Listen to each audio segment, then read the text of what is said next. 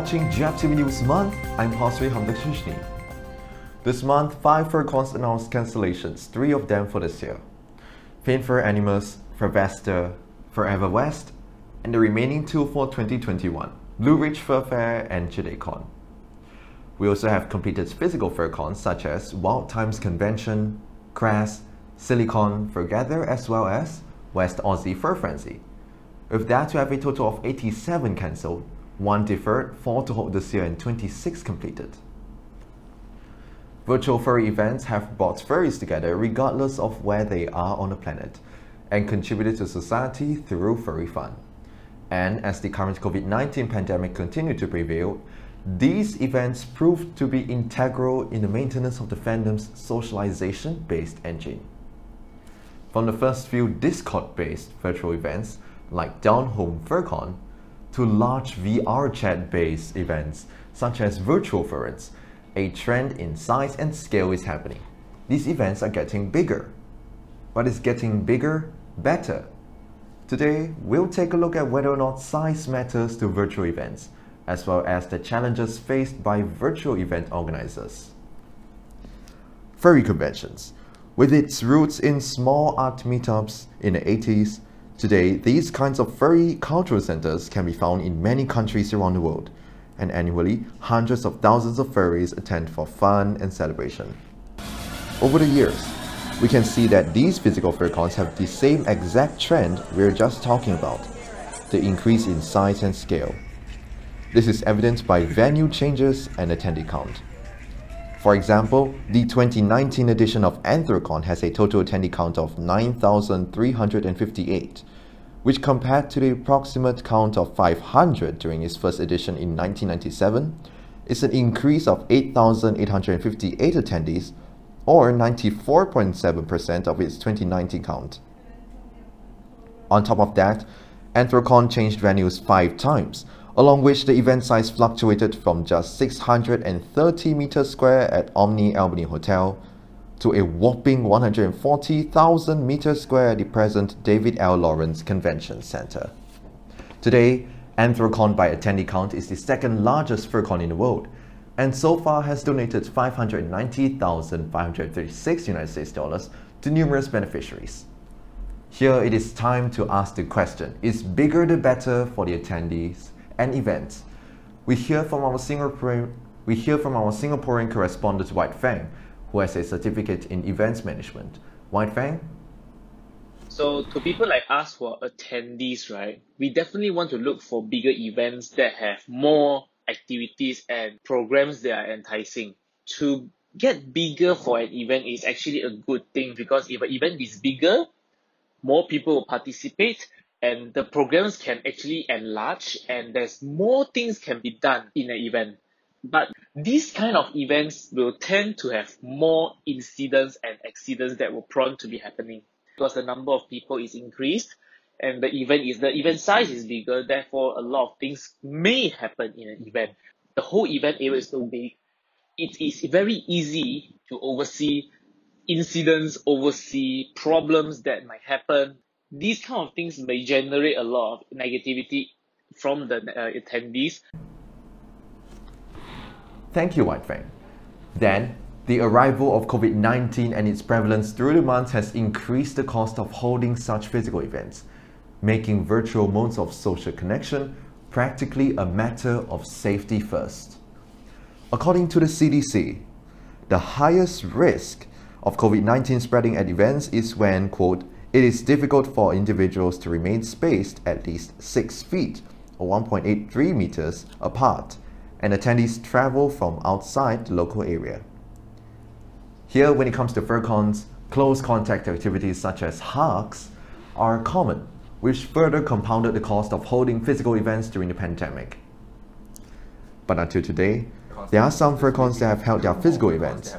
Although to many it seemed irresponsible to do so, to the organizers of FurCons, cancelling events is not something easy to do either, as they are bound by charges that could affect them financially. I believe that the situation is sometimes uh, you cannot cancel without having a proper resolution or a proper information so that you can know actually if you can cancel uh, the hotel or cancel the activities that you may have with the vendors.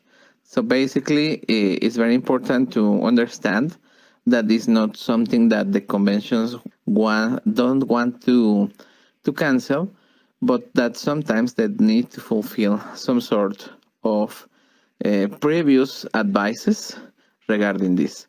And not all the conventions has like insurances or secures uh, in order that perform uh, proper cancellations. This in turn fueled the importance of virtual events during these times, where furries can continue to stay connected with each other over the internet. As most of them are free to attend, this can be highly advantageous, especially to those who might not be able to attend meetups or conventions, since they just need an active internet connection to attend without the need to worry about travel, accommodation, and tickets. Now, when it comes to organizing events compared to physical events, virtual conventions look easier to organize, right? Not much pressure for venues, contracts, finance, and you just hold a live stream, talk with your friends, play games, and mm, that's pretty much it. Or is it? Let's now talk with Fritzy Wolf, co-chairman of Furvana, a FurCon based in the US state of Washington. They recently held Furvana Takes the Internet, a one-day long online event of their own. So, Fritzy, as a organizer of fur, physical FurCons, are there any new challenges posed in your recent virtual event? Well, honestly, we're pretty new to running physical FurCons too. Uh, if it had been safe to run in 2020, that would have only been our second convention. That said, uh, yes, there were a bunch of new challenges with the online event that were very different. Uh, content generation is very different, audience participation is very different, uh, and of course, uh, a whole wide array of new technical challenges. Um, it's it's really a whole new skill set that we had to learn and likely would not have succeeded uh, if not for the kind of really fantastic uh, knowledge base and the volunteers that we have around in our community. Um, but you know, at least in a virtual event, you can't break the elevators, so that's good. Now, we always get excited about FurCons that are big in size. Examples that automatically come to our minds may be Anthrocon, Eurofurence, among others. And as the pandemic came, these cons then had their own share of virtual events too, which are also relatively big in scale. But here's something I want to ask. In your opinion, is bigger the better? Well, it's not the size that counts, it's how you use it. The goal of any furry convention, virtual or physical, is not to grow as large as possible. Uh, it's to provide the best possible experience for their attendees. Some groups will have the resources to deliver uh, large scale virtual events with VR space and virtual panel rooms and all sorts of fun stuff like that, and that's great. Uh, but other events may want to start smaller, just do a simple stream, and that's great too. It's really dangerous to bite off more than you can chew, uh, and different people enjoy different sorts of events and content. So um, both both types of events have their place. We also do hear from some furries that uh, large FurCons make the prospect of forming new social connections with other attendees a little bit harder compared to smaller FurCons mapping that onto virtual events, is this the same case? Will um, uh, the effectiveness of connecting furries together be affected by the increase in the event size? Uh, that's a good question. I think it may be easier for people who are shy to speak up in a virtual event, but it may also be more difficult for other people who are less familiar with technology. Uh, so VR Space as a whole is a fantastic tool, um, but it can still be hard to understand and it can limit people by the technology that they own. It's new, exciting, and, and it's a different way of connecting furries, but some people are still going to miss out. Uh, the larger a virtual event is, the more these challenges are amplified. But just like any physical furry convention, uh, you never know who you're going to meet. In a post pandemic future, when it's safer, where most places in the world have reopened, people can start together in larger groups and um, social events may resume operations. By then, will this spell the end of virtual events? Absolutely. Uh, many of the virtual events that are around now are from physical conventions who had no other choice but to pivot to digital space. Once the physical events are able to happen again, uh, most of them will probably pivot back. But the rise in virtual events has already found a new audience of furries who had never or could could never attend a physical event before. So uh, that audience is still going to be around long after the pandemic ends, uh, and I'm sure that there will still be plenty of virtual events around uh, to serve them. Thank you, Fritzi, for joining us on the program. As we see so far, the size of events is just an indicator of how much one can do at a convention. However, with that comes problems that the event administration must cope with. When the pandemic came, virtual events helped to close distances between furries, and though might be held online, present new challenges and factors to organizers that make it as equally demanding as physical events.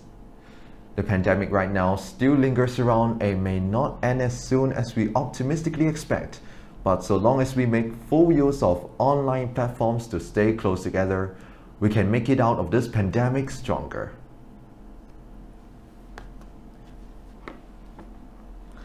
If you've grown up watching Animaniacs, you may have seen the protagonist Yakko Walters dancing in front of a world map and excitedly singing the names of countries.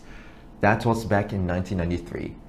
And 27 years later, this spirit was revived by Atreus Otter, who recently sang a modified version of the song with furries in the place of nations, totaling up to roughly 186 names. By Atreus Otter! Majira du Doberman, Keat Lakaskaris, Concabit and Kaiser the Blue, Beta, Ada, Delota, Pineapple Pocari, Mushparkle, but Renegade Roo, H is Hotter, Jib Cody, and Pepper Coyote, and Monte Binkini Merlot, Wolf, Pop TK, King Jimmy, Muspet, Jake, Nickel Wolf, Silly, and Dizzy Cat 2, Kill, like Hip Fox, Lumi, Nix Lumi, Yo, Beat, Scully, Dakota, more sauce. In a tweet, he jokingly remarked that, quote, the quarantine had gotten to him, and this video, quote, took him a lot longer to make than he's willing to admit. Catch us every Monday at 10 p.m. Singapore time. Go to our website globalfurrytv.news.blog, follow us on social media, or listen to our GFTV Podwave podcast station to receive the latest from the furry fandom whenever and wherever you are. Before we leave, let's end this program with some more positive news brought to you by Thabo Meerkat in his recent issue of Digging Up Positivity. With that, that's all for GFTV News Month and see you all next week. Have a great and wonderful fluffy day.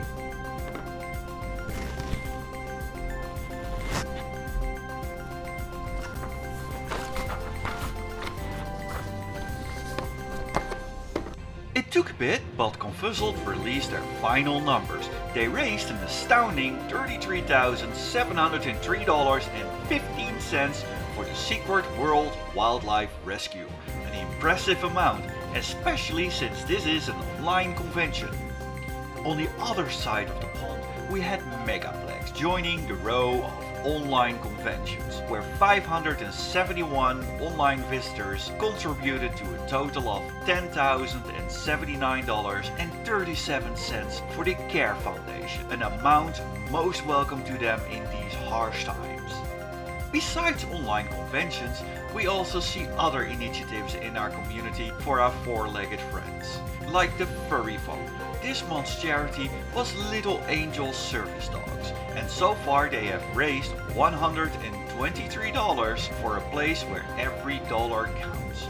Little Angels dedicates themselves to provide service dogs or emotional support dogs for people with disabilities. The Twitter team of the Orlando International Airport decided to have a little bit of fun on the internet and started to upload photos of various airplane tails with a little twist. One of those photos was with Pooltoy and he sure looks amazing on a plane. Who knows what the future might bring? Furry Airlines?